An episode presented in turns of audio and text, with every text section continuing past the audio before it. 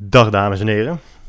Yo yo, ik ben eh, Guy Droog. En dit is eh, gelijk de laatste keer dat ik mijn eigen naam zal noemen op mijn eigen podcast. Althans, dat is de, dat is de bedoeling. Het is nogal vreemd om jezelf voor te stellen op het moment dat mensen al bewust naar je aan het luisteren zijn. Ehm, maar goed, ik ben dus uh, Guy Droog. Ik ga ervan uit dat de meesten van jullie, of in ieder geval een, een gezonde hoeveelheid van jullie al bekend is met, met wat ik doe. Ik ga ook gelijk beginnen met uitleggen waarom ik deze podcast ehm, ben begonnen. En om het een podcast te noemen is wel een beetje een overstatement hoor. Het is uh, grotendeels voor mij een manier om uh, een uitlaatklep te hebben. Ik heb nu natuurlijk wel mijn vriendin. Alleen het is voor haar mentale gezondheid en mijn eigen mentale gezondheid ook wel prettig als, uh, als mijn afval op anderen gedumpt kan worden. En niet alleen maar op haar. Dus dat is, dat is top voor iedereen die erbij betrokken is. Um, ja, wat ik, wat ik zeg, iedereen heeft een uitlaatklep nodig. In die zin dat de meeste mensen kiezen voor uh, sporten, voor drank, voor drugs. Alle drie die dingen zijn, zijn top. Doe vooral waar je, waar je jezelf het prettigst bij voelt. Ik heb er niet heel veel. Ik hou niet heel erg van sporten. Um, ja, ik, dat is vreemd om van mij te horen. Zeker omdat ik zo ongelooflijk uh, gespierd ben. Uh, ja, echt bizar gewoon. Ik weet niet of je alleen maar nu naar, het, naar, naar, de audio luistert of dat je ook de video meekijkt. Maar mocht je tot de gelukkigen behoren die ook de video zien, dan zul je zien dat, het, dat ik niet overdrijf. maar goed, ik hou dus niet echt heel erg van sporten. Dus ja, ik dacht misschien is dit wel wat. Ik bedoel, ik ga altijd naar bed met een kop vol gedachten en dingen die je gewoon kwijt wil. niet per se omdat het waardevol is, maar gewoon omdat je het, omdat je het wil, uh, wil uh, dumpen ergens op. En dat ga ik nu dus met deze podcast doen. Ik ga gewoon lekker uh, ouwehoeren over van alles en nog wat. Ik ga niet alleen maar over fitness praten. Verre van. ik ga zo weinig mogelijk over fitness praten. Omdat, ja, laten we maar gelijk van 0 naar 100 gaan binnen, binnen een paar minuten. Wat de wat moet er nog gezegd worden over fitness? Ik, ja, begrijp me niet verkeerd. Hè? We beginnen allemaal bij, eh, bij stap 1. En ik snap heel goed dat mensen die er nog uh, niet heel veel verstand van hebben, heel veel behoefte hebben aan, uh, aan, aan, aan ja, kennis omtrent fitness, voeding, supplementen, etc. Maar wat de fuck is er, nog, is er nog niet geschreven? Alles is al geschreven over fitness. Echt, alles is al een miljoen keer geschreven over fitness. Maar dan zitten er zoveel van die, van die lui die zitten te wachten op een nieuwe research review van, van Alan Aragon. Omdat hij dan misschien na 4,5 jaar onderzoek kan zeggen: hey jongens, luister. Um, hè? Jullie hebben al die tijd 1,8 gram eiwit per kilo lichaamsgewicht gegeten. Omdat dat optimaal is voor spiergroei en voor herstel en uh, van alles en nog wat. Maar sorry, ik, uh, ik zat ernaast. het is, uh, het is 1,9 gram per kilo lichaamsgewicht. En dat al die gasten dan zeggen, ah, fuck, oh shit, ah, ik heb het al die tijd verkeerd gedaan. Oh nee, oh hemel, al mijn, al mijn klanten heb ik, verkeerd, uh, heb ik verkeerd ingelicht over wat de optimale hoeveelheid eiwit is per kilo lichaamsgewicht. Dude, oh man, kijk, ik, nogmaals, ik snap het, hè. sommige mensen die beginnen echt bij nul. En die, die hebben een lang traject die ze af moeten, af moeten leggen. Maar al die kennis is al beschikbaar voor iedereen. Waarom moet er nou elke week of elke maand een nieuwe blogger, een nieuwe YouTuber online komen, op Instagram vooral, met weer hetzelfde artikel? Oh, wat is de optimale hoeveelheid eiwitinname? Hoe vaak moet ik per week trainen?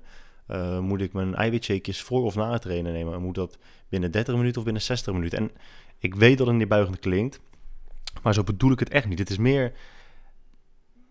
Ja, je hebt hoogstwaarschijnlijk best wel wat potentie in je reet zitten. Zorg er dan voor dat je daar iets mee doet. En niet iets doet wat al een miljoen keer is gedaan. En kijk, er zijn ook mensen die um, nog steeds vaak in de herhaling vallen, maar daarnaast nog wel revolutionaire dingen doen. Neem bijvoorbeeld Menno Hensels. Kijk, ik, die gozer weet zo ontzettend veel. Het is een hartstikke toffe kerel. Ik zie hem ook uh, regelmatig als hij in Nederland is. Echt geen, geen fout woord over hem, uh, over hem te zeggen, absoluut niet. Die, ja, het is een wandelende encyclopedie. Uh, Chi van Chivo. Oh, precies hetzelfde. Die, die, die lui weten zo verschrikkelijk veel. En daar kan ik echt alleen maar onwijs veel respect voor hebben. Maar die doen naast dat ze veel kennis hebben ook echt iets waar anderen continu baat bij hebben en brengen ook vernieuwing in de markt.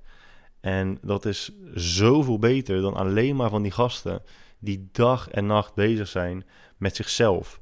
Ehm, en het dan verbloemen, dat egocentrische gedrag eigenlijk proberen te maskeren om uh, onder het mom van ja, ik probeer jou te helpen. Ik wil jou graag helpen met van alles en nog wat. Uh. Ja, kijk, als je, als, je, als je pas een maand of zes maanden of zelfs een jaar bezig bent met, uh, met krachtsport en je hoort mij nu zo hoeren, dan denk je, ja, wat, wat overdrijf je nou? Wat, wat klaag je nou? Maar zodra je dit jarenlang doet, dan kun je het gewoon echt niet meer aanzien. En dat is best, uh, het kan best vermoeiend zijn. Maar het is vooral heel erg zonde. Want er zijn zoveel mensen die geholpen willen worden. Uh, en er zijn zoveel mensen die anderen kunnen helpen. Maar het is jammer dat ze constant blijven focussen op de eigenlijk verkeerde dingen. Het is niet per se verkeerd, maar het is onnodig. Geloof me, als jij je klanten, als jij als personal trainer of fitnessinstructeur of gewoon fitness professional of diëtist continu bezig bent met het maar optimaliseren van iemands voeding of iemands training, dan garandeer ik je dat je 99% van de tijd uh, je tijd verdoet. Omdat, en vooral je, je, je, moeite. Het is, vooral de moeite die gewoon uh, um, uiteindelijk voor niks is. Omdat de meeste mensen zijn nog gebaat bij de absolute basis van kennis over fitness en voeding. Die hoeven echt niet meer te weten dan de 10, 20 procent die jij in de eerste paar maanden leert over je. Uh, in de eerste paar maanden leert van je, van je fitnesscarrière. Het is echt de absolute basis waar de meeste mensen het meeste uithalen. En het is juist de basis die zo ongelooflijk saai is, dat mensen er A, geen interesse in hebben, uh, of B, gewoon niet kunnen geloven dat dat het enige is wat ze hoeven te doen. Hè? Een heel simpel voorbeeld is gewoon minder eten dan dat je uh, dagelijks verbrandt, als het om calorieën gaat. Dat is zo een, een eenvoudig iets en het is gewoon... Mensen kunnen zich niet voorstellen dat ze niet afvallen door zoiets simpels, zo'n zo een eenvoudige regel dat we jaar in, jaar uit met van alles en nog wat bezig zijn om maar te rechtvaardigen waarom we overgewicht blijven behouden, uh, overgewicht blijven hebben. Ik zat laatst, dat ik ook, laatst, toevallig vandaag nog, zat ik uh, weer even een keertje op Facebook. Ik kom eigenlijk bijna nooit meer op Facebook, omdat het, ja, het is ook alleen maar geouwe over van alles en nog wat.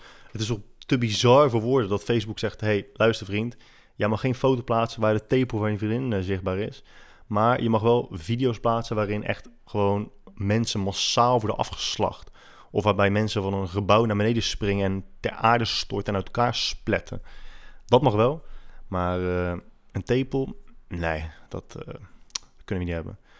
Maar goed, ik kwam dus weer op, ik kwam dus weer op Facebook en daar plaatste iemand iets over veganisten. En zijn vraag was: Heb je wel eens een veganist met overgewicht gezien?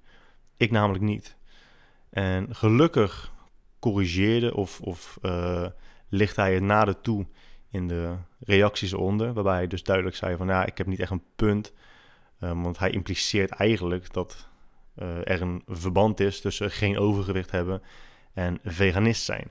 En dat is natuurlijk gewoon fucking onzin. Het is heel simpel. Als jij veganist bent, dan beperk je gewoon heel erg de mogelijkheden. Of dan beperk jij je heel erg in de opties die je hebt. En ik zeg niet, hè, voordat je gelijk uit je slof schiet, uit je slof schiet.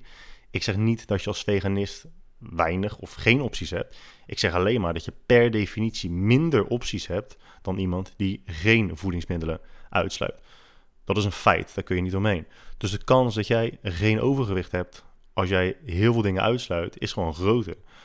Um, daarna, ja, je kan ook zeggen, hey, ken jij een, uh, ken, jij meer veganisten of meer alleseters die er uh, bleek uitzien met ballen onder hun ogen en altijd muffe uh, trainingsboeken dragen. Ik ken meer veganisten die er zo uitzien, maar hey, grote vriend, dat betekent niet dat je zo wordt als je veganist bent. Dat zeg ik niet. Maar altijd maar die verbanden zoeken tussen van alles en nog wat is ook gewoon onzin die je alleen maar op Facebook, op Facebook ziet. Maar dat zijn dus allerlei dingen waar we, waar we ons constant mee bezighouden. hey, oh, nu heb je tegenwoordig dat, dat plastic, vermijd plastic. Kijk, het is fantastisch hè, dat je wat voor de aarde doet. Ik bedoel, jij doet waarschijnlijk heel veel meer voor de aarde dan ik. Um, omdat ik gewoon een waardeloos stuk stront ben, hè, die, die niet bijdraagt. Maar er is een heel groot verschil tussen mensen iets laten doen door ze te informeren over datgene wat ze nu doen en waarom dat misschien niet de alle, allerbeste aanpak is. Of je kunt de hele tijd laten zien hoe geweldig jij niet bent, omdat je iets doet wat anderen ook zouden moeten doen volgens jou. Een voorbeeld, een heel simpel voorbeeld, extreem voorbeeld, maar vaak als je extreme voorbeelden gebruikt, dan eh, is het makkelijker in, uh, in uh, perspectief te plaatsen. Ik sla mijn vriendin niet, omdat ik weet dat als ik mijn vriendin sla, dat dat, dat, dat um, gevolg heeft. Dat het waarschijnlijk niet de beste aanpak is voor een gezonde, langdurige relatie.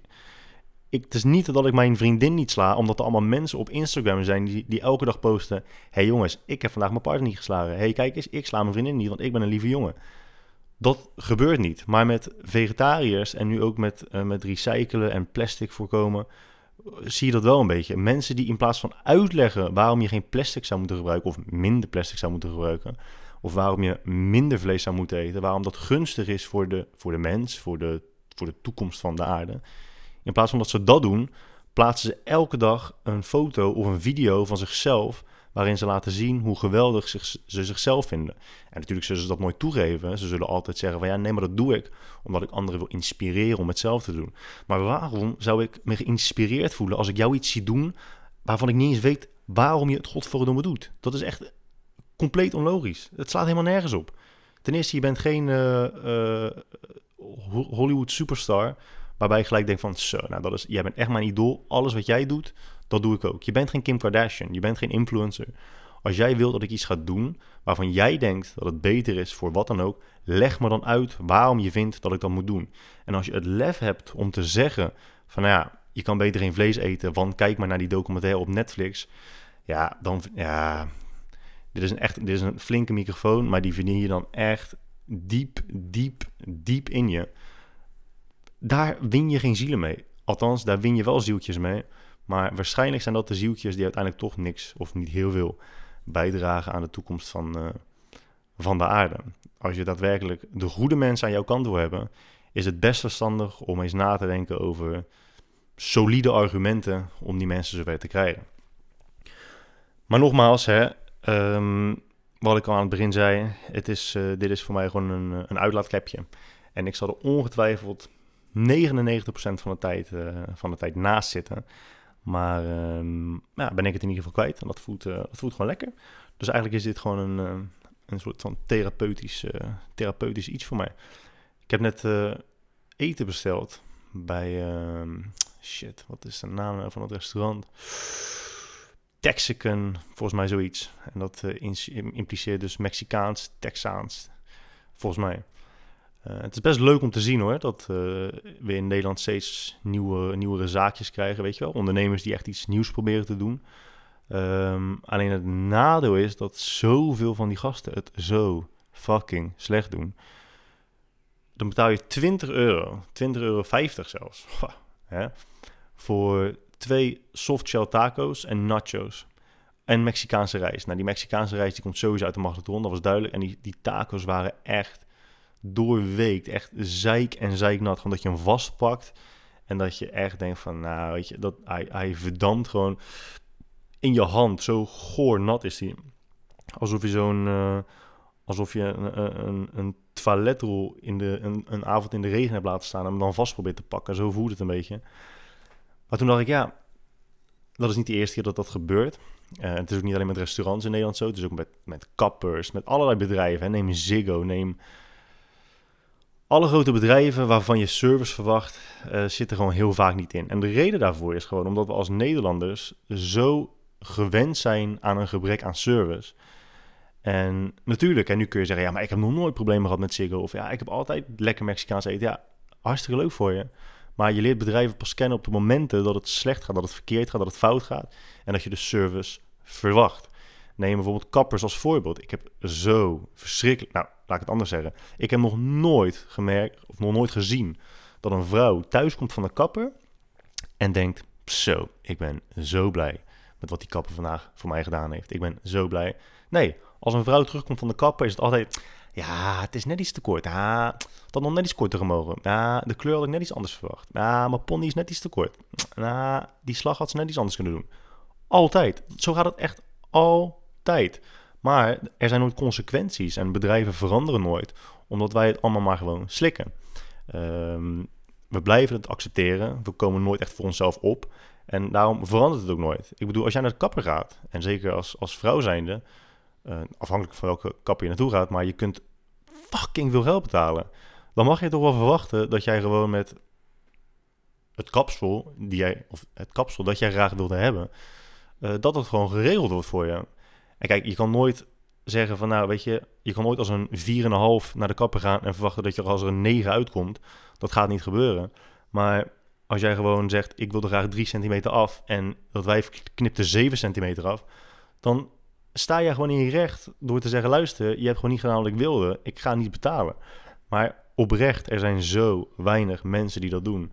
En daarom kunnen bedrijven altijd maar fucking slechte service uh, uh, leveren. Ik heb laatst op, uh, op Facebook, toevallig zat ik wel weer op Facebook en sloot ik me ook echt aan bij de mensen die dus alleen maar aan het klagen zijn met allemaal fucking willekeurige verhalen. Ik had dus met American Express te maken. En voor die gelijk zegt van ja, maar waarom heb je dan American Express? Waarom heb je geen Visa of, nou, of Visa? Wat heb je nog meer? Mastercard.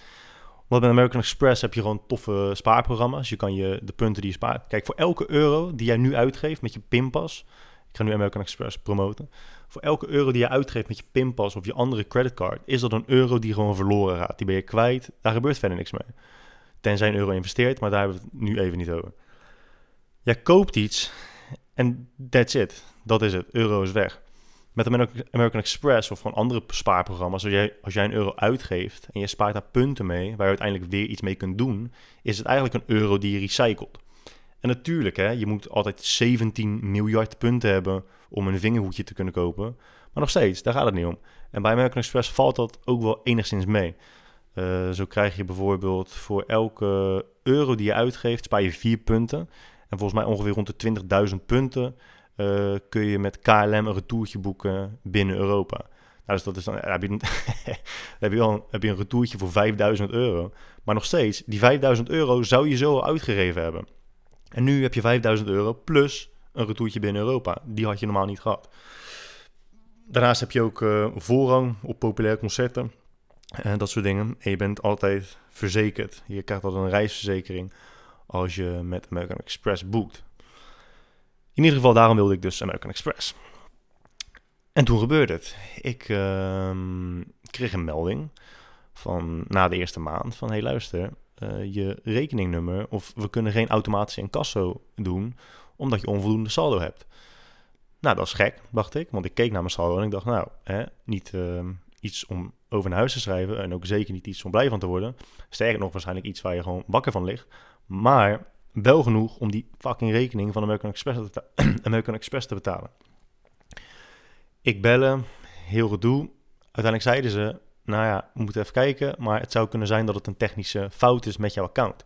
Bel anders even de bank, Rabobank in dit geval, want zij kunnen je verder helpen. Ik Rabobank bellen en zo gaat het ook altijd in Nederland.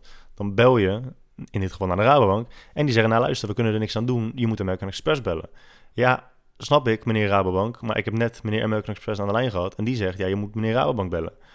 Ja, sorry meneer Droog, maar we kunnen u niet helpen, dus u moet toch weer naar American Express bellen. Ik ben American Express bellen, zeiden natuurlijk weer exact hetzelfde. Dus wat doe je dan? Nou ja, goed. Op en neer gebeld. Uiteindelijk was er weer één medewerker die dacht, nou, ik kan je wel helpen. Um, die zei, luister, je moet zelf American Express toevoegen aan de lijst van uh, geautoriseerde incassanten. Oftewel de lijst van mensen waarvan Rabobank weet, zij mogen automatisch incasseren van jouw rekening. Had ik gedaan. Maand later weer foutmelding, onvoldoende saldo.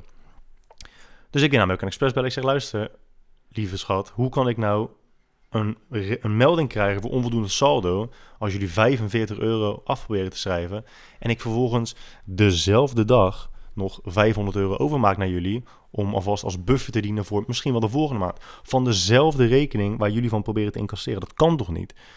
Ja, meneer, ik, uh, wij weten het ook niet. Om een al lang verhaal nog wat korter te maken. Ze bleven maar impliceren dat ik eigenlijk gewoon loog. En dat ik eigenlijk gewoon geen saldo had. Um, en dat ik daar dus echt iets aan moest gaan doen. Maar dat kon niet. Want ik had voldoende saldo en het ging om een technische fout. Toen zeiden ze vervolgens, ja, u moet eigenlijk bewijs leveren voor het feit dat het een technische fout is. Maar toen zei ik, ja, maar het feit dat het niet lukt, is al het bewijs dat het een technische fout is. Het, dit hele probleem is het bewijs. Uiteindelijk nog steeds niet gelukt. Toen heb ik gezegd, weet jullie wat, ik uh, kap ermee, ik stop ermee, uh, zeg, mijn, zeg mijn kaart maar op. Ik ben gewoon helemaal, helemaal klaar mee. Toen kreeg ik vervolgens een mailtje van, een, van, de, van de manager of het hoofd van de, van de klantenservice. En die zouden echt iets aan gaan doen. En zij was overigens al echt, ik denk de vijftiende of twintigste medewerker van American Express die ik aan de lijn had. Dus zoals je kunt zien, ik heb, ik, zoals je kunt zien, zoals je begrijpt, heb ik het verhaal al best wel lekker samengevat. Um, ik kreeg het dus aan de lijn en iedereen daarvoor had gezegd: meneer, onze excuses voor het ongemak. Dat is ook, dat is echt de fucking illusie van serviceverlenen. Onze excuses voor het ongemak of wat vervelend dat u dit overkomt. Kijk, ik hoef niet. Ten eerste ga je ervan uit dat het ongemak betreft. Het is, niet eens, het is niet ongemakkelijk. Ongemakkelijk is gewoon een understatement. Het is fucking irritant. Dus eigenlijk moet je zeggen: ja, onze excuses dat we je zo verschrikkelijk irriteren en dat we je tijd verdoen. Ongemak. dus, maar goed, ik kreeg het dus aan de lijn. En zij ging dus ook, net als al die andere mensen, echt haar best doen om het, om het op te lossen. Um, maar dat deze niet zonder eerst weer een samenvatting te geven van wat er mis was. En dat, uh, dat ze me dus niet konden helpen omdat, het, uh, omdat ik onvoldoende saldo Dus toen zei ik weer tegen haar, luister, ik ben er echt, ik ben er echt, echt klaar mee. Ik had verwacht dat als de manager van de klantenservice mij zou bellen, dat het dan eh, beter zou gaan en dat u daadwerkelijk met een oplossing zou komen. Toen waren ze natuurlijk bang, want ze willen geen klanten verliezen. En dat is dan, dat is dan al een, eh, een, een uitzondering, want heel veel bedrijven hebben zoiets van ja, boeiend. We hebben nog een miljard klanten naast jou en je hebt toch geen beter, uh, beter alternatief. Dus ga maar lekker weg. Zij wilde echt niet dat ik, dat ik, uh, dat ik vertrok. Um, ja, het wordt nu best een lange verhaal, hè. In ieder geval, het komt erop neer dat ze uiteindelijk mijn rekeningnummer verkeerd hadden genoteerd. Het was niet mijn schuld, het was hun schuld, want ze hadden in plaats van NL07 Rabo, hadden ze NL32 ING gebruikt. En ik kan je verzekeren dat ik dat niet heb gebruikt bij het invullen van mijn papieren. Dat hadden zij verkeerd ingevuld. Dus na al die maanden werken was er pas één iemand die eens dacht... hey, zal ik eens even zijn formulier nakijken of zijn gegevens nakijken... om te kijken of zijn rekeningnummer, waar wij vandaan proberen te incasseren, misschien wel klopt. En het antwoord was, ja, zij was gewoon echt de eerste die dat deed. Er waren gewoon echt 10, 20 mensen die zeiden dat ze zouden helpen, maar gewoon nooit hadden, nooit hadden gecheckt. Maar goed, hartstikke leuk. Mijn antwoord was, nou ja, bedankt voor het kijken, maar ik uh, wilde het eigenlijk meer uit uh, nieuwsgierigheid weten. Maar ik ben, geen, ik ben niet van plan om nog klant te blijven van jullie, want dit is natuurlijk echt gewoon volslagen, volkomen achterlijk. Dus uh, ik, was, uh, ik was er klaar mee. Ik was gewoon done. En toen zei ze, nou meneer, overweegt u om te blijven als wij u een uh, jaar extra nog de kaart aanbieden. De kaart is volgens mij 180 euro per maand, per uh, jaar of zo, of 200 euro per jaar, ik weet niet. Geven wij u een extra jaar, blijft u dan? Ik zeg absoluut niet helemaal uitgesloten. Denk je dat ik de volgende keer weer drie maanden, vier maanden met een probleem bezig moet zijn voor 180 euro? Ben je helemaal besodemieten. Toen zei ze, nou meneer, uh, als we nou een jaar extra nog doen, gratis, en ook nog 10.000 punten. Is dat dan goed? Nee, absoluut niet. Eindstand 20.000 punten gehad van American Express plus een jaar gratis. Nou, eenmaal super. Uh, het punt van dit fucking lange verhaal is gewoon dat als, je, als jij vindt dat je in je recht staat en dat jij gewoon verkeerd bent behandeld, om wat voor reden dan ook, en, en je moet ook wel echt verkeerd behandeld zijn. Er moet ook wel echt iets zijn waarvan niet alleen jij denkt, maar ook anderen kunnen bevestigen van hé hey, luister, dit is gewoon niet oké. Want jij kunt ook gewoon een fucking moeilijk persoon zijn en dat iedereen denkt van ja, maar wat, wat zei je nou? Er is helemaal niks aan de hand. Um, er moet wel echt iets zijn. Dan moet je daar gewoon echt voor opkomen. En dan zul je verbazen wat je daar nog uit kan halen. Ik zeg, je moet er, echt, er moet echt iets aan de hand zijn. En toevallig had ik het net ook over eten bestellen. Heb je, heb je wel eens voor de grap op thuisbezorgde recensies gelezen van mensen? Nou, dat is echt... Daar vind je echt het uitschot van de, van de samenleving bij elkaar geraapt. En gewoon daar ge, ge, gedeponeerd. Het is echt. Nou, wat, wat zag ik laatst nou? Had iemand gezegd: hey, luister, het eten was echt uh, fantastisch. Eten was, nee, het eten was lekker. De bezorger was hartstikke vriendelijk. Was op tijd. Um, maar er ontbrak bestek bij de bestelling. Eén ster. Bro, besef, besef, besef heel even wat er dan in je omgaat, hè. Dat je eten bestelt en daar betaal je voor. Vervolgens denk je, hé, hey, wat een toffe bezorger die aan de deur komt, van een vriendelijke gast of van een vriendelijke dame. Die geeft mij het eten met een glimlach. Die bedank ik netjes. Die stuur ik weg. Ik ga zitten. Ik denk, nou, wat een heerlijke maaltijd. Dit is echt top, hè. Dit voldoet echt aan mijn verwachtingen. Of misschien nog wel meer. Hé, maar wacht. Er zit geen vork bij. Kijk, ten eerste had je waarschijnlijk wel gewoon, was je thuis, hè, want het is thuis bezorgd. Dus je had waarschijnlijk gewoon een vork in je omgeving die je had kunnen gebruiken. Of je bent op je werk en dan neem ik aan dat je ook een vork hebt. Hoe dan ook, al had je geen vork, je hebt nog steeds de situatie zodanig kunnen redden dat je hebt kunnen ervaren dat het eten fucking lekker was. Want je geeft aan dat het eten lekker was. Maar vervolgens besluit je dus om op thuis bezorgd dat restaurant één ster te geven, ondanks alle goede dingen, omdat ze een vork waren vergeten. Ja, weet je, maar dat zijn ook dezelfde mensen die jij dan uiteindelijk als personal trainer krijgt of als online coach, die je ook tevreden moet gaan stellen. Hè? Hoe ga je ooit in je fucking leven iemand tevreden houden met zulke bizar... Nou ja, het, heeft niks te maken met verwachtingen, want de verwachtingen zeggen, ja, ik, wil gewoon een vork. Dat is, prima dat je het verwacht. Maar dat als het niet gebeurt, dat als je niet voldoet aan zijn of haar verwachtingen, dat het resultaat daarvan is gewoon echt volledige afkeuring. Bam, één ster. Dat is echt moet je denken dat je vroeger een toets deed op school en dat je alles goed had en dat je alleen de datum verkeerd had en dat je gewoon een 1 kreeg van hoppa 1 op je rapport op sodemieteren. Nou ja, daar word, je, daar word je toch echt zo doodongelukkig van. Maar goed, hè. Misschien, uh, misschien ligt, dat wel, uh, ligt dat wel mee. Je merkt het gewoon, uh, je merkt het gewoon vaak. We zijn gewoon lekker met z'n allen een stelletje klagers. En ik draag er ook gewoon aan bij. Dat ik hier, ik zit hier nu 25, 27 minuten. Um, en het enige wat ik eigenlijk aan het doen ben, is, uh, is klagen. Zo, dat was een boemer die voorbij ging. Waarschijnlijk uh, thuisbezorgd. Die met een 1 sterren recensie, uh, 1 sterren recensie wegreed. Um, ik wilde eigenlijk tijdens elke podcast een drankje doen. Ik heb laatst van mijn broertje een fles whisky gehad. En ik weet niet of er whisky-liefhebbers meeluisteren nu. Maar de beste man gaf mij een fles Hibiki 17. Best een aardige fles. Uh, volgens mij is dat ja, niet, om, niet om op te zetten, want ik heb hem zelf niet gekocht. Volgens mij is die fles 280 euro of zo. Dus mijn broertje is helemaal gek. En bedankt nog daarvoor. Ik was, ik was jarig. En ehm, ja, heel veel van jullie hebben, hebben mij niet gefeliciteerd. Maar goed, Hè? Volgend jaar ben ik 31 en je wordt maar één keer in het leven 31. Dus uh, vergeet het volgend jaar niet. Maar in ieder geval, ik wilde eigenlijk dus elke, elke keer alcohol drinken. Gewoon omdat het, omdat het leuk is. En om ook een beetje de, ja, dat, dat, die bekrompenheid er een beetje ervan af te halen. Weet je wel? Nou, niet, niet dat er heel veel taboe omtrent alcohol is hoor. Maar je kan ook best wel gewoon een drankje overdag doen. in plaats van alleen maar om 8 uur s avonds. Um, en dat vertelde ik laatst aan iemand. En toen ging het over de, over de ergste ervaring die je ooit met alcohol hebt gehad.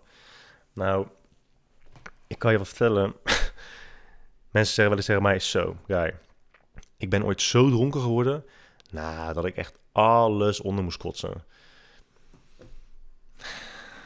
Really? Je moest alles onderkotsen? Ja, dat is voor heel veel mensen is dat gewoon een woensdagavond, hè?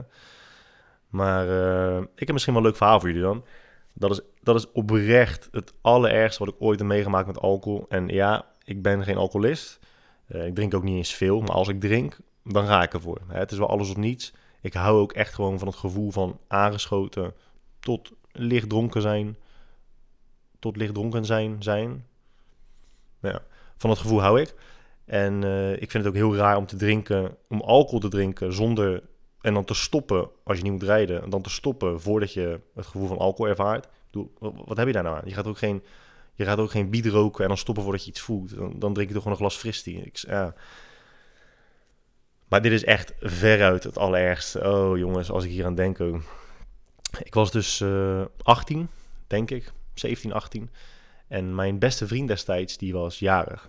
En nu is het zo dat hij altijd... Het was een Turkse jongen maar uh, wel uh, hè, niet, geen praktiserend moslim. Dus hij dronk altijd wel.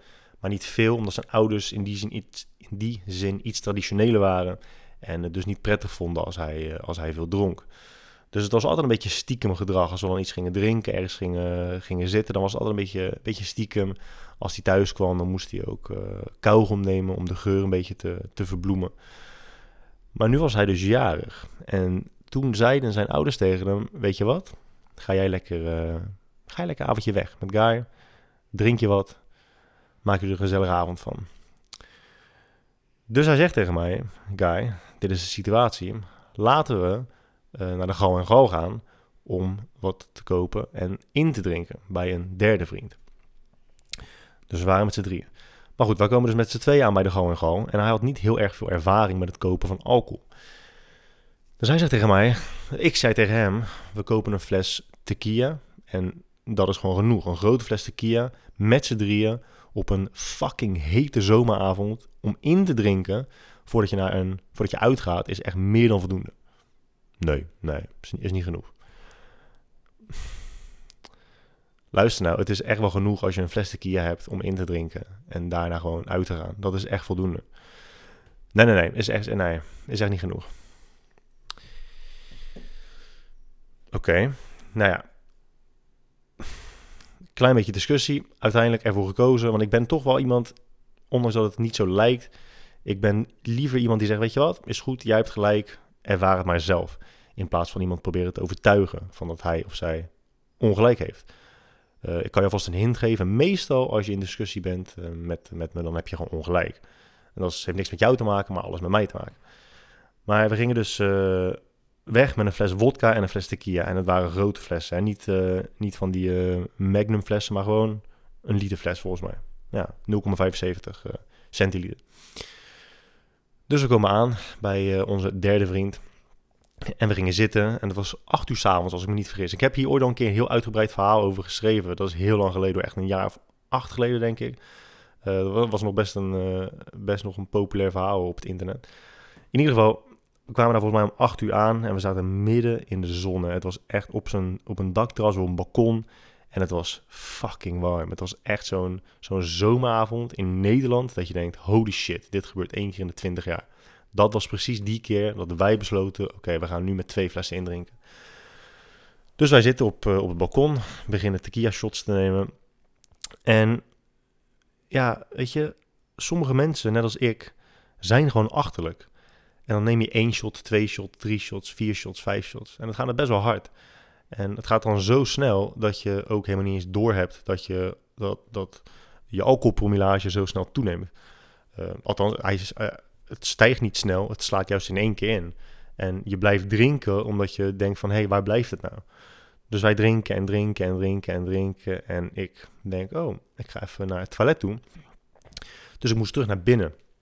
En zijn, uh, bij zijn deur van het balkon zat een opstap. En die was, die was best hoog. En ik loop er gewoon echt met mijn teen gewoon, bam, tegenaan. Niet, ik, voor mijn gevoel tilde ik mijn voet niet eens een centimeter op. En, en dat opstapje was denk ik echt een centimeter of twaalf. Ik loop er gewoon echt bam, vol tegenaan. En met mijn handen achter mijn rug, echt een vrije val naar beneden. Echt fucking smack op de marmeren vloer met mijn, met mijn kaak. Gewoon bam, vol, vol erop. En je weet dat je dronken bent als je denkt, hey, dat is grappig, dat is gek. Ik zag dat opstapje helemaal niet. En dat is dus wat ik had. En ik sta op en ik begin te lachen, jongen. En ja, je weet gewoon, als je er ook achteraf over nadenkt, dan weet je gewoon niet, dit is gewoon echt niet goed. En het was echt hard ingeslagen. Hè? En bij die andere twee ook. Maar die derde, de, het huis van, uh, van de derde waar we dus waren, hij begon met overgeven. Uh, en dat was waarschijnlijk uh, uiteindelijk goed. Hij begon gelijk over te geven, kotste alles uit. Maar wij, wij twee waren echt nog lang niet klaar. Die andere twee, die andere jongen was die jongen waar ik mee naar, uh, naar de Gal was geweest. Wij begonnen te klieren, zeg. We begonnen zo ontzettend te klieren. Hij wist, die jongen die had overgegeven, wist van... oké jongens, jullie moeten stoppen, want dit gaat echt helemaal de verkeerde kant op. Dus hij, hij probeerde ons letterlijk fysiek gewoon in toom te houden... zodat we niet zouden drinken. Maar als je een etterbak bent en je bent dronken... Dan ga je juist proberen te clearen door stiekem shotjes weg te drinken terwijl hij niet kijkt. En ja, het was, het was een sterke gast. Ehm, alleen om twee jongens, twee dronken jongens in check te houden, op, ja, dat, dat lukte gewoon niet. Dus elke keer als hij de ene op de bank had gegooid, Als hij die, als hij die ander op de bank had gegooid, ging ik een shotje nemen en andersom ook. Eh, en op een gegeven moment lag ik op de bank en ik hoor in de gang, hoor ik echt weer een, nou, ik hoor een klap en je hoort glas over de grond vallen en je hoort alles breken. En ik lach. Ja, weet je, dat, dat is echt het teken van de meest, van de, van de grootste dronken idiot die om alles maar moet lachen. Weet je hoe fucked up het ook is? Echt als mensen met gescheurde wenkbrauwen en dat het bloed eruit spat, dat ze dan beginnen te lachen. Maar goed, ik hoorde dus iets waarvan een normaal persoon zou denken, holy shit, dit is echt niet oké. Dus ik loop lachend met mijn dronken kop, loop ik naar de gang. En ik zie dat die vriend van me is echt met zijn gezicht gewoon vol in een schilderij gelopen. Die is gevallen, die jongen ligt op de grond. Overal ligt glas. Gelukkig had hij niks in zijn, in zijn gezicht gescheurd. Het was zo fucked up. Dus van die fles tequila waren we al zo verschrikkelijk dronken. Dat je op een gegeven moment zo dronken wordt. dat je niet eens meer in de gaten hebt wat je allemaal aan het doen bent. Je bent nog wel bij bewustzijn. Maar je, ja, je oordeel, beoordelingsvermogen is gewoon 0,0. Is, is nog slechter dan het vermogen dat je hebt als je gewoon nuchter bent. Dus wat gebeurt er? Je bent zo dronken dat je ook die fucking fles vodka gaat opdrinken. Dus met z'n tweeën hadden we ook nog een 0,75 centiliter fles vodka gedronken. En het allerergste van dit allemaal, want ik kan me best wel voorstellen dat je denkt, bro, wat, wat is er nou voor grootspraak? Doe niet zo, doe niet zo, niet zo stoer. Want ik heb zo vaak gehad dat ik, dat ik twee flessen wegdronk met twee vrienden van me. Besef dat dit allemaal binnen een half uurtje was. En misschien nog wel minder. Het was echt binnen 20, 30 minuten dat er twee flessen weg waren. En toen was, ja, toen was echt het hek van de dam nog meer. Ik bedoel echt, de dam was gewoon volledig opengebroken. Want ik wist dat zijn vader ook wel dronk. En toen ben ik naar de vriezer gegaan en toen heb ik ook nog een fles jenever uit de vriezer gepakt. Ben ik ook nog gaan drinken. En toen ging het licht uit. Toen was het, uh, toen was het voldoende om uh, gewoon helemaal uit te schakelen. En ik weet nog dat ik uh, op een gegeven moment druk op mijn arm voelde. En ik doe mijn ogen open en ik kijk omhoog. En er staat een zuster bij me, die is mijn bloeddruk aan het, aan het meten. Want ik was natuurlijk gewoon in het ziekenhuis beland. En het eerste wat ik dacht is, holy shit. En ik kijk naar links en ik zie daar die vriend van me liggen, gewoon naast me in het ziekenhuis. en we beginnen te lachen, jongen. Echt, wat een stelletje meloten waren we ook.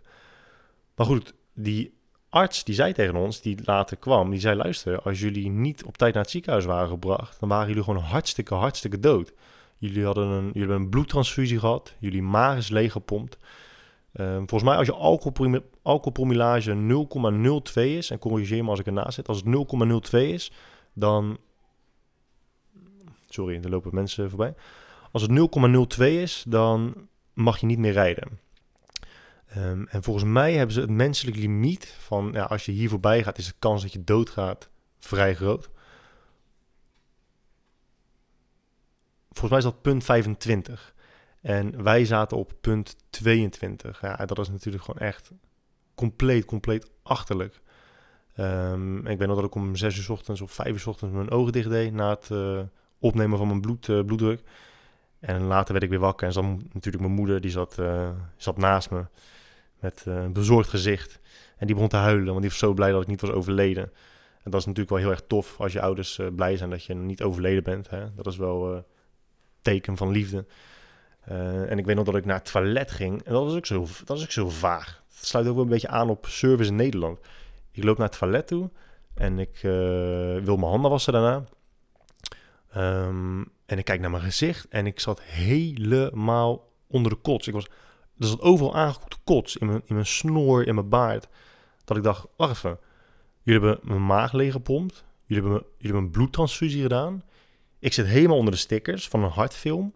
Ik heb een infuus, die trouwens verkeerd was gegaan. Ze hadden, nadat ze me een infuus hadden gegeven, hadden ze de naald eruit gehaald. En toen zijn ze vergeten uh, druk uh, toe te passen op de, op, het, op, het, op de plek. Toen heb ik een onduidse bloeding gekregen. Dan zat er zo'n bal met bloed op mijn arm. Maar uh, waar was ik? Oh ja, en toen dacht ik, ja, heb je, dit heb je allemaal gedaan, maar je hebt godverdomme niet eens mijn gezicht schoongemaakt. Ik lig er echt bij als een of andere ondergespoten pornoster. Maar ja, misschien ligt het wel aan mij.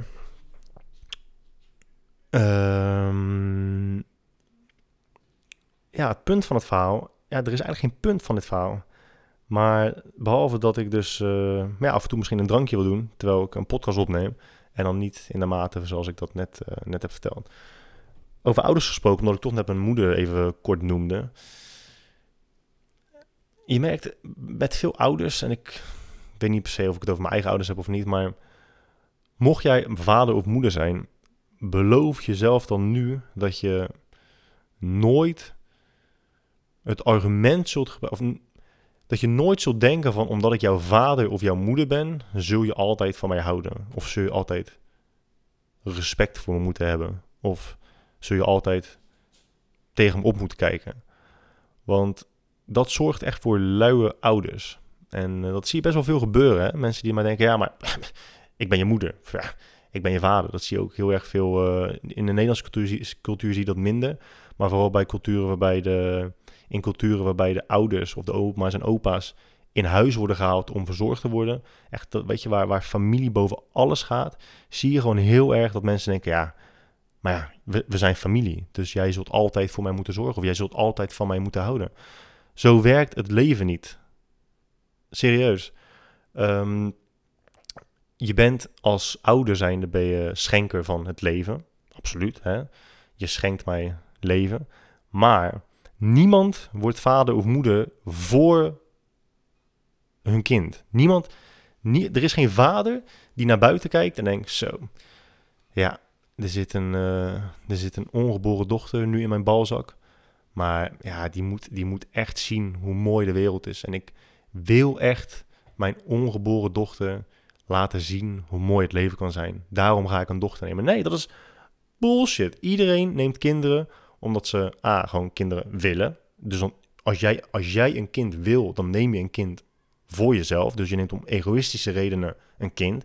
En egoïstisch is geen uh, negatieve term, hè? wel negatief beladen, maar het is niks negatiefs. Je, om, je kunt om, om egoïstische redenen iets doen, dat maakt helemaal niet uit. En een kind nemen is, is vaak om egoïstische redenen. Je kunt zoiets hebben van ja, ja, nu wil ik het eigenlijk nog niet, maar stel je voor dat ik het over tien jaar wil, maar dan niet meer kan, ja, dadelijk heb ik er spijt van, dan laat ik het nu maar doen.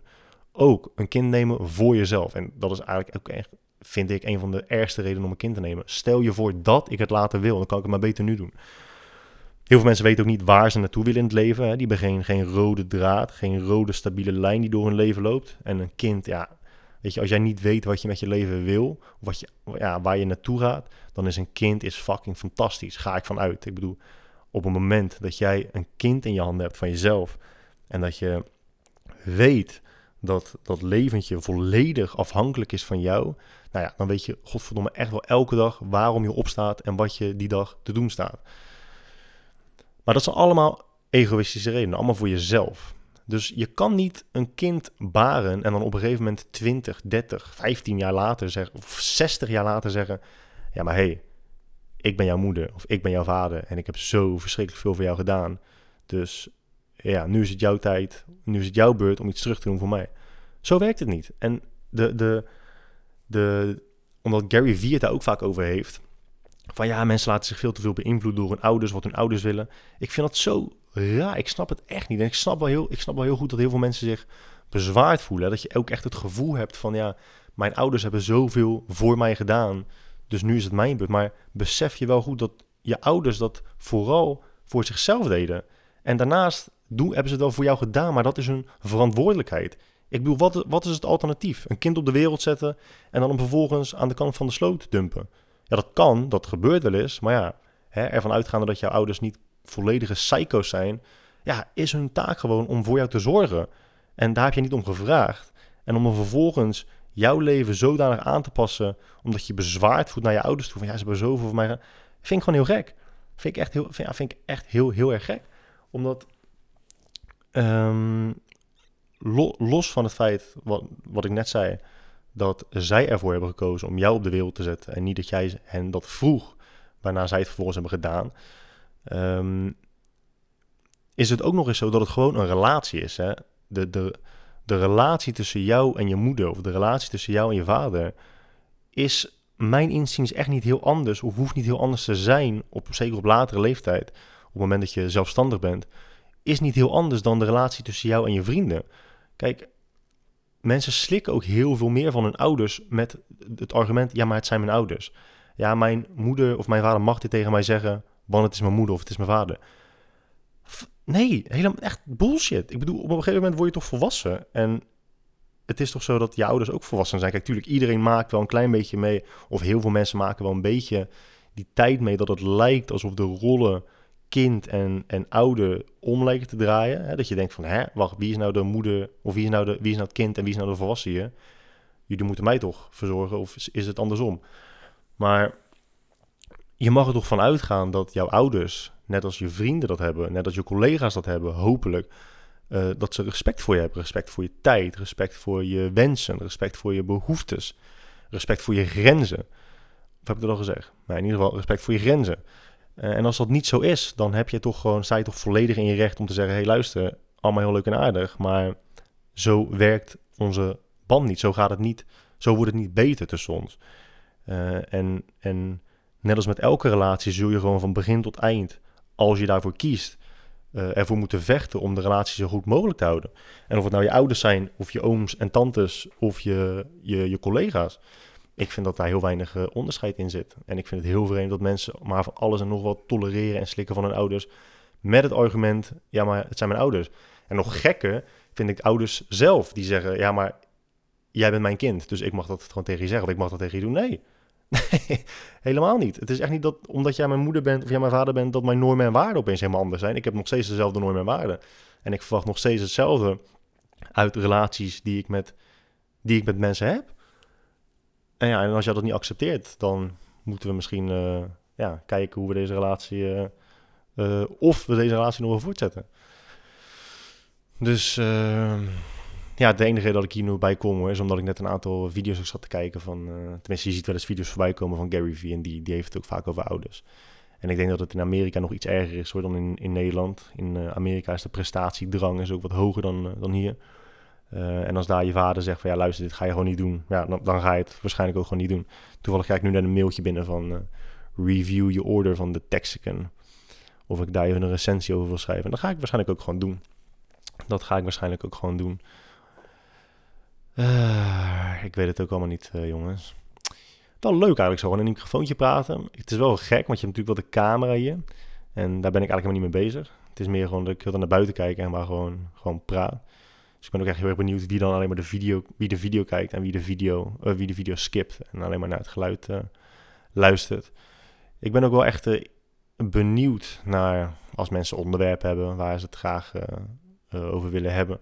Vragen beantwoorden vind ik ook wel grappig, maar ik ga dat niet uh, actief promoten. Hè. Ik heb natuurlijk een paar YouTube uh, dingetjes gemaakt. Nou ja, waarom ik dus gewoon geen, geen YouTube video's meer, meer maak. Omdat het echt heel veel tijd kost. Mm, kost best wel veel tijd. En met het monteren en zo. Dit is gewoon, ik zet het aan en ik, ik lul en ik, ik upload het.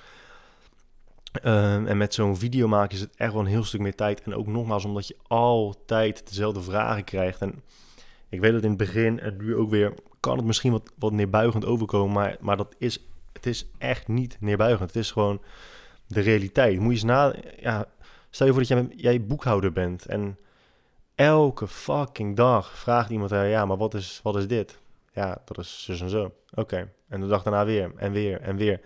En het ergste met, met fitness is dat iedereen in Nederland is fitness-expert zonder dat ze ook maar iets vanaf weten ik ben ook geen fitness-expert, begrijp me niet verkeerd. Ik weet ook echt zo weinig over fitness. Ik weet gewoon, ik heb de basis goed onder de knie. En met de basis goed onder de knie heb ik weer echt heel veel mensen helpen, wat ik net ook al zei. Maar met fitness, omdat iedereen ermee bezig is en iedereen leest wel eens een Mens Health of een artikel op nu.nl, is iedereen opeens expert. Dus iedereen, het is niet eens, mensen stellen je vaak ook gewoon vragen en ze hoeven dan niet ze, ze, ze hebben niet eens interesse in het antwoord dat jij ze geeft. Ze willen gewoon weten of ze of hun gedachtegang klopt. Hè? Confirmation bias. Dus je hebt een bepaald idee in je hoofd en dan ga je om je heen ga je zoeken naar bevestiging voor dat wat jij denkt waar is. Dus als ze je dan een vraag stellen, laatst kreeg ik ook een jongen in de sportschool die zegt: Hey guy, uh, heb je voor mij uh, advies voor, uh, voor niet. Wat zei die nou? Wat, wat zei die nou? Ging over de Ramadan. Oh ja, hij zegt: Heb je advies als het gaat om niet afvallen tijdens de Ramadan, want ik wil, uh, ik wil niet afvallen. Dus wat moet ik dan eten? Wat moet ik anders eten? Ik zei, ja, je eet niet anders, want het blijft gewoon hetzelfde. Alleen het, de, het raam waarin je eet, de tijd die je hebt om te eten, is gewoon veel kleiner. Je, je hebt veel minder tijd om te eten. Dus ja, het wordt gewoon veel moeilijker om uh, zoveel calorieën in zo'n korte tijd binnen te krijgen. Maar je zag al aan zijn hoofd dat hij gewoon dat niet geloofde. Want hij had al in zijn hoofd van ja, ik moet anders eten tijdens de Ramadan. Dus als ik jou dat nu vraag, dan wil ik dat je ook echt precies antwoord geeft dat aansluit op mijn huidige standpunt, op mijn huidige gedachten. En toen ik dat zei, dus dat, dat wat hij zei eigenlijk niet klopt, ah, hij was gewoon afgesloten. Hij zei ja, maar uh, moet ik meer eiwit eten of zo, of minder koolhydraten of iets? Ik zei, nee, nee, dat blijft gewoon hetzelfde. Je hoeft niet echt iets anders te doen. Dus ik zei, maar ja, weet je, je kan wel, um, doe wel echt je best om dan in ieder geval, omdat de kans dat je evenveel calorieën binnenkrijgt, zoals normaal gesproken, is heel klein. Dus probeer in ieder geval zoveel mogelijk eiwit binnen te krijgen. Want eiwitten, als het gaat om spierafbraak, is dat waarschijnlijk de belangrijkste macronutriënt die je kunt eten. Dus doe je best om zoveel mogelijk eiwit binnen te krijgen. Ja, ja, ja, is goed. Ja, doe ik al, want uh, vet en eiwit, vet en koolhydraten eet ik sowieso niet meer. Ik zei, ja, is misschien ook niet de beste keuze. Want uh, hè, ik bedoel, als je geen vet eet bijvoorbeeld, vet is, is essentieel voor je. Uh, is goed voor allerlei verschillende dingen. Waaronder, ik dacht, ja, ik, ik zeg maar iets wat aansluit op wat hij graag wil. Uh, vooral voor testosteronproductie. Hè. Je hebt echt wel vet nodig. Ja, ja, ja, nee, maar doe ik niet. Ik uh, doe ook geen koolhydraten meer. Ik zei, oké. En maar, ja, maar oké, maar doe je dan, uh, eet je dan nog wel fruit of gewoon helemaal geen, geen koolhydraten meer? Nee, nee, helemaal niks. Weet je, geen, geen goede suikers, geen slechte suikers, niks meer. Ja, dan ben je best wel snel klaar. Dan ben je best wel snel klaar met het gesprek. dan heb je wel zoiets van, ja, ja weet je, goed, goed, goed gesprek wel. Wel echt heel blij dat we deze ja, wisseling van woorden hebben kunnen kunnen doen met elkaar. Dat is ook zo fucked up altijd. Dat mensen zeggen, ja, geen goede suikers, geen slechte suikers. Dat was ook in, dat, in, die, in die discussie over dat veganisme op, uh, op Facebook. Ja, geen goede suikers, geen, geen slechte suikers. Um,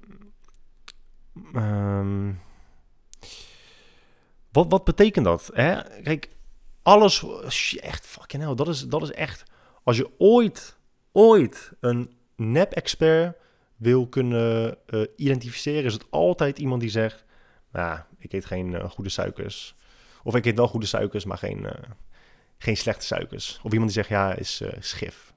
Gif eet ik niet, ik eet geen gif meer. Weet je, alles, alles in de supermarkt is met gif, gif bespoten. Bro, waar de fuck heb je het over, man? Even. Weet je, je woont wel in de binnenstad, gewoon in, midden in Rotterdam waar je gewoon letterlijk smog inademt. Maar nee, nee, nee. Ik eet geen, uh, ik eet geen banaan want, uh, uit de supermarkt. Met gif bespoten. En ik eet ook geen uh, slechte suikers. Wat zijn slechte suikers, grote vriend? Als je ook aan die persoon vraagt, maar oké, wat, wat zijn slechte suikers dan? Ja, je weet toch, snoep, koekjes, taart. Oké, en wat zijn goede suikers dan? Ja, fruit. Oké, maar wat, wat is het verschil dan? ja, weet je, het ene is natuurlijk, dus je lichaam eh, herkent dat beter. En het uh, andere is onnatuurlijk, dus ja, je lichaam weet niet wat het daarmee moet. En uh, dan maakt het stofjes aan en dan denk je hersenen dat je iets binnenkrijgt wat je niet binnenkrijgt. Maar dan wordt die stof aangemaakt en daardoor is je lichaam in de war. En ja, ja, het kan nergens opgeslagen worden. Dus dan word je sneller dik. En sommige mensen lachen nu, hè. Maar dit gebeurt zo verschrikkelijk vaak. Echt zo, zo, zo vaak. En als fitnessprofessional, het maakt niet uit waar je komt. Je gaat er altijd tegenaan lopen met vrienden, familie, op verjaardagen, als je uitgaat. Weet je, ik ben, ik ben zo vaak uit geweest en dat iemand naar je toe komt. Hé, hey, je bent toch, uh, je bent toch uh, Guy van... Uh, je hebt toch een blog? Ja, ja klopt man. Hé, hey, aangenaam. Wie ben jij? Ja, hey, weet jij... Ook gewoon niet eens, niet eens voorstellen, heel vaak. Gewoon, ja, hey, heb jij, ik ben naast begonnen met fitness. Heb jij misschien nog wat, wat tips voor me? Ik ben nog gestopt met koolhydraten. Eten kan niet meer. En ik, en maandag doe ik borst, dinsdag doe ik rug. En, en je staat ze aan te kijken dat je denkt van ja, ik ben hier, ik ben hier godverdomme ook voor mijn plezier. Ik ben hier echt niet om, om, om jouw wodka Red Bull spetters uh, in mijn gezicht op te vangen als je doorlult over maandag chestdag. Ik had een keer op, ik had een keer een, uh, een discussie, nou ja, niet een discussie, met een, nou, zelfs met een familielid. En die werd ook gewoon boos op me. Die negeerde me gewoon eh, de rest van de avond. Die, ik ging avond, we hadden een verjaardag of zo, ik, weet niet, familiebijeenkomst. En toen ging ik eten, en dat was in de avond. En zij stond naast mij en ik zei tegen haar, zo, ik heb echt honger. Dit is mijn eerste maaltijd van de dag. En het was 6, 7 uur. Nou, je voelt hem aankomen. Eerste maaltijd van de dag. Maar jij moet toch helemaal, jij moet toch helemaal weten dat je ontbijt de allerbelangrijkste maaltijd van de dag is. Ik ja, dat, uh, hè, dat hoor je inderdaad wel vaker. Mensen die, die dat denken. En het is ook niet gek dat je dat denkt, want hè, dat hoor je waarschijnlijk al 30, 40 jaar. Dat, dat wordt gezegd. Ja, maar, zo, ontbijt is belangrijkste maaltijd van de dag. Maar dat is niet per se zo, want zus en zo, zo. Nee, nee, nee, nee, nee. nee. Ontbijt is echt het belangrijkste maaltijd van de dag. Iedereen die je kent zegt dat. Uh, ja, nou weet je, dat is, dat is, dat is prima dat, dat mensen dat tegen je zeggen. Maar hoe, ja, betekent niet dat, dat het waar is. Hè? Ik bedoel, een miljoen mensen tegen je zeggen van... Uh, hè, God bestaat, dat maakt het niet per se waar. Uh, en, en ja, de hoeveelheid van mensen die het zegt, maakt het niet de waarheid. En de frequentie waarop je tegen mij zegt, maakt het ook niet uh, de waarheid. Dus je kan het nog heel vaak tegen me zeggen. Maar ja, het is niet, het is, het is niet waar. Gewoon weglopen. Gewoon, nee, nee, nee, ja, nee, is niet zo. Gewoon weglopen en mij de rest van de avond negeren. Best, best interessant. Maar dat gebeurt heel vaak. En uh, kijk, ik snap, het ook, ik snap het ook wel. Ik ben echt, ik ben echt de oprecht. Waarom mensen mij volgen, snap ik, echt niet. Op, en dat is geen, dat is geen uh, geforceerde bescheidenheid. Dat meen ik echt. Ik snap echt niet wat er boeiend is aan wat ik schrijf of zeg of doe. maar toch zijn er best wel mensen die dat doen. En sommige mensen doen dat echt al acht jaar of negen jaar. En dat vind ik, vind ik bizar. Is ook heel erg vlijend. Dus ik kan me ook voorstellen dat als jij mij dan zou zien en je denkt, hé, hey, die gozer volg, ik al acht of negen jaar. Lijkt me best wel leuk om een praatje te maken met hem. Realiseer je dan dat wij ook gewoon mensen zijn die met zoveel meer bezig zijn dan fitness. En weet je, die gesprekken over moet je wel ontbijten? Wat is de beste oefening voor je binnenkant borst? Hoeveel eiwit moet je per kilo lichaamsgewicht eten? Dat zijn gesprekken die we echt al een miljard keer hebben gevolgd. En je merkt heel snel het verschil tussen mensen die oprecht interesse hebben in het antwoord op een vraag, of mensen die denken, oh wacht, dit is ons raakvlak, dus hier open ik gelijk mee. Dus laat ik hem eigenlijk bombarderen met vragen over fitness, want ik hou van fitness, hij houdt van fitness. Dus als ik hierover begin, dan hebben we gelijk een connectie. Ik kan je garanderen dat de kans dat ik minder van fitness hou dan jij echt heel, heel groot is. Omdat fitness is gewoon voor bijna iedereen in de wereld een tijdelijke obsessie. Mensen fitnessen omdat andere mensen fitne fitnessen, naar de fitnessschool gaan. Omdat andere mensen ook naar de sportschool gaan. En je wil er gewoon bij horen. Mensen willen gewoon een gevoel van saamhorigheid. Het is heel fijn om je ergens onder te kunnen scharen. En als je naar de sportschool gaat, behoor je al heel snel tot een groep. Zeker door social media. En nu zeg ik niet dat iedereen aan fitness doet omdat ze een gevoel van saamhorigheid nodig hebben hoor. Absoluut niet. Heel veel mensen gaan ook naar de sportschool omdat ze het daadwerkelijk leuk vinden. Omdat, wat ik in het begin zei, omdat ze een uitlaatklep, uitlaat, uitlaatklep nodig hebben. Uh, en dat is allemaal fantastisch. Het is ook gewoon echt hartstikke gezond voor je. Daarom is het ook wel prettig als mensen wat vaker naar krachtsport kijken of over krachtsport nadenken buiten het esthetische om. Het is gewoon gezond, zeker op de lange termijn. Uh, mensen gaan naar de sportschool omdat ze daar uh, kunnen socialiseren. ook dat is niet, niet per se verkeerd. Althans, je moet niet vier uur lang per dag daar in de sportschool lopen en alleen maar naar, naar chickies fluiten. Maar um, maar goed, ik, ik hou niet zo heel veel van fitness. Ik vind er echt geen zak aan. Echt helemaal niks. Het is echt heel tof om, uh, om een beetje in shape te zijn. Absoluut. En het is het ook echt wel waard om naar de sportschool te gaan om in shape te komen. Uh, dat is, uh, het is een beetje de afweging die je maakt, die ik maak. En nu kan je natuurlijk denken, ja, maar hoe kan je nou personal trainer zijn als je niet van sporten houdt? Heeft er echt helemaal niks mee te maken. Echt helemaal niks. Um, heel veel voetbalcoaches, die hebben ooit gevoetbald, maar nu waarschijnlijk niet meer. Die ja, die kunnen er waarschijnlijk helemaal niks meer van. Uh, gewichthefcoaches zijn vaak heel oud. Bokstrainers zijn vaak oud. Die doen het allemaal niet meer, omdat ze ja, vaak niet meer kunnen. Maar ook zijn heel veel niet meer gewoon fysiek in staat om het te doen. Niet alleen omdat ze blessures hebben, maar ook omdat ze gewoon bijvoorbeeld overgewicht hebben. Dat betekent toch niet dat zij geen boksles kunnen geven of dat ze uh, gewichthefcoach kunnen zijn. Vroeger vond ik het hartstikke leuk, maar nu niet meer. Nu vind ik het, uh, vind ik het iets minder interessant. Ehm, maar dat betekent niet dat ik geen personal trainer kan zijn. Want ik vind het heel erg leuk om anderen erbij te helpen. Ik vind het leuk om andere mensen, om voor andere mensen het proces naar hun einddoel zo prettig mogelijk te maken. Dat is hartstikke leuk. En vergis je ook niet, hè, als personal trainer creëer je best een, een ehm, ja, je kan best wel een heftige band creëren met heel veel van je cliënten. Omdat je ze, je ziet ze super vaak. Sommigen zie je drie, vier keer in de week. En soms wel jarenlang. Dat is hartstikke leuk. Je, je bouwt ook echt vriendschappen ermee op. En je leert mensen echt, echt kennen. Ehm, dus ja, ik denk niet, uh, het punt van dit verhaal is weer dat ik niet denk dat je per se of heel erg van fitness moet houden, of echt in ziekelijke shape moet zijn om een goede personal trainer te zijn. Dat denk ik niet. Ik denk wel dat je, als je er ervaring mee hebt, dat het je beter maakt, van het verhoogt je empathisch vermogen. Um, maar ik denk niet dat het uh, essentieel is, absoluut niet. Maar goed, nogmaals, uh, hè? ik weet het ook allemaal niet meer. Ik denk dat ik uh, de eerste ehm, ga afronden. We zijn alweer een uur verder, zie ik. Ik heb echt, ik ben ook alweer vergeten waar het allemaal over ging. Volgens mij ging het erg van het een naar het andere onderwerp toe. Uh, we gaan maar gewoon even kijken wat, wat de mensen ervan vinden.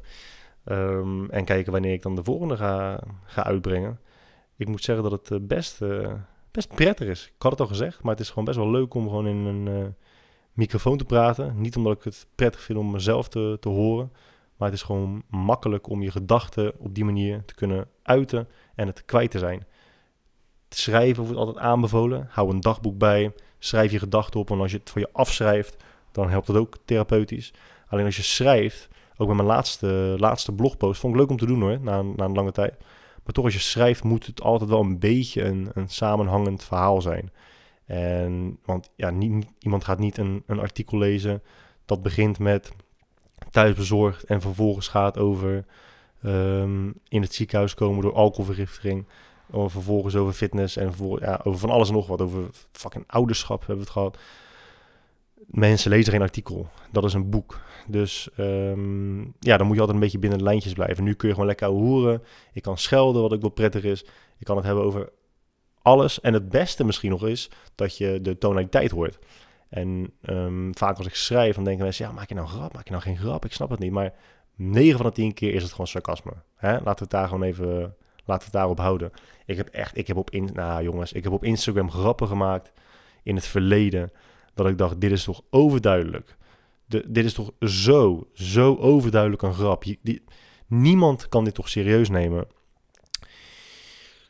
Maar ja, wel ja, er zijn wel mensen die het serieus nemen. En die ga je vervolgens een bericht sturen. En dat zijn precies dezelfde fucking mensen als die één ster geven op thuisbezorgd. Omdat ze een vork zijn vergeten. Dat zijn precies dezelfde mensen. En weet je wat het ergste is? Vaak, vaak zijn die mensen niet eens gekwetst voor zichzelf. Hè? Maar dan zijn ze bezig met de wereld verbeteren. Uh, om, om anderen daar een soort van gunst mee te doen.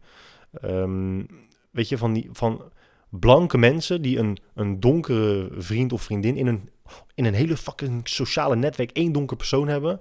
En die dan een grap over donker, donkere mensen heel persoonlijk nemen. Dat zeggen, nou, ik vind niet dat je op die manier kan praten over uh, donkere mensen. Ik vind gewoon niet dat je dat kan doen. Want dat is beledigend. En daar zijn mensen. Dude, je bent, je bent blank. Hou je. Zij kunnen ook. Ten eerste kunnen ze voor zichzelf opkomen. En ten tweede, ik, ik, ik heb zo'n hekel aan dat mensen alles maar grappig vinden. Alles is grappig tot het moment dat het over iets gaat waar jij je aangesproken door kunt voelen. Dan is, dan is het opeens niet meer grappig. Mensen moeten begrijpen dat als je een grap maakt, dan als je, als je een grap maakt over donkere mensen, over Joden, over Italianen, het maakt helemaal niet uit waar je een grap over maakt. Ik ben Joods. Als, als, ik, als iemand, als ik iemand op, al hoor ik iemand op straat zeggen, hey, kankerjood. Niet tegen mij, maar tegen Jood is gewoon een scheldwoord tegenwoordig. Ik voel me daar helemaal niet aangesproken bij. Kijk, je mag van mij, je mag je mag van mij zelfs Joden haten. Zolang je niet mij persoonlijk in mijn gezicht aankijkt en zegt van ja, jij bent zo een vuile, vuile Jood. Ja, waarom zou ik me dan aangesproken voelen? Als stand-up comedians grappen maken over, over donkere mensen, snap ik echt niet waarom ze dan zoiets hebben van ik voel me zo aangesproken. Het is een grap, dude. Weet je, het is fucking 2018. Ik zit naar de tijd te kijken om te kijken welk jaar het is. Het is 2018 doe nou eens gewoon een beetje relaxed. Iedereen is altijd zo op zijn tenen getrapt en zo bekrompen. Doe nou eens gewoon een beetje rustig. Hè? Als je het nieuws open doet, als je het, nieuw, het nieuws open doet, als je een krant opent, ik weet niet of er nog kranten bestaan, maar als jij je Telegraaf-appje opent of je nu.nl-appje opent, dan zie je alleen maar fucked up nieuws. Hè? Daar een aanslag, hier is iemand weer verkracht. Alles is fucked up. Heel veel is fucked up. Laten we nou gewoon grappig grap houden. Waarom moeten we daar nou ook weer zo'n hele serieuze discussie van maken? Dat is echt zo zonde van iedereen's tijd. Maar ja, het probleem is gewoon dat mensen heel veel tijd over hebben om van alles en nog wat te doen. Waaronder podcasts maken die echt helemaal nergens over gaan. Goed jongens. Um, maar ja, waarom doe ik het dan allemaal? Ja, gewoon omdat het kan. Daarom heet deze podcast ook zo. Omdat het kan.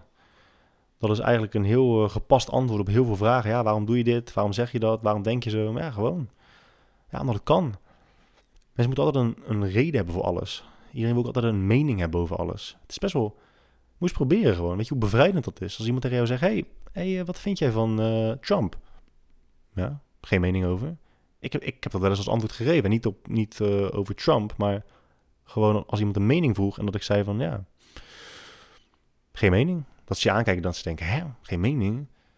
Je kan godverdomme ook wel geen mening hebben over iets. Dat is toch, dat is toch best oké? Zeker als het over iets gaat waar je e-, eigenlijk helemaal, waar je gewoon de ballen verstand van hebt. Zeg dan gewoon, ja, ik heb daar geen mening over. Of ik weet daar te weinig over om jou van, uh, ja, van om jou van een fatsoenlijk uh, antwoord te voorzien. Maar ja, hè, ik, ik, ga het, ik ga het hierbij houden. Want het is nu tien voor half vijf in, in Rotterdam. En ja, dadelijk worden er weer twee uurtjes PT gegeven. Dus ik wil iedereen bedanken voor het luisteren naar deze eerste aflevering.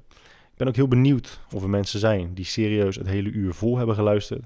Nu weet ik dat er podcasts zijn van mij en maar samen die gewoon drie, vier uur duurden. En dat mensen hem helemaal af hebben geluisterd. Maar dan heb je natuurlijk wel dat er twee stemmen zijn en dan is er iets meer dynamiek. Oh ja, voordat ik het vergeet, dat is ook een van de redenen dat ik hiermee ben begonnen. Is omdat Doan, Doan Teken, mijn compagnon en, en hele, hele goede vriend, uh, ook binnenkort een podcast samen starten. En ik wil eigenlijk een beetje testen van hoe dit allemaal, uh, hoe dit allemaal uh, werkt. Vandaar dat ik er ook mee ben begonnen. Dus kijk daar vooral naar uit. Maar laat me ook gewoon even weten of je dit helemaal af hebt geluisterd. En wat je dan beter of slecht, nou niet beter of slechter, wat je anders, nou niet ook anders, want ik weet wat het anders aan is wat voor jou de voor- en nadelen zijn vergeleken met een podcast met twee mensen. Uh, of je dit als plezieriger ervaart. Um, ja, nou nogmaals, uh, dank jullie wel. En ik denk uh, dat we elkaar binnenkort weer een keertje spreken bij podcastje nummer 2.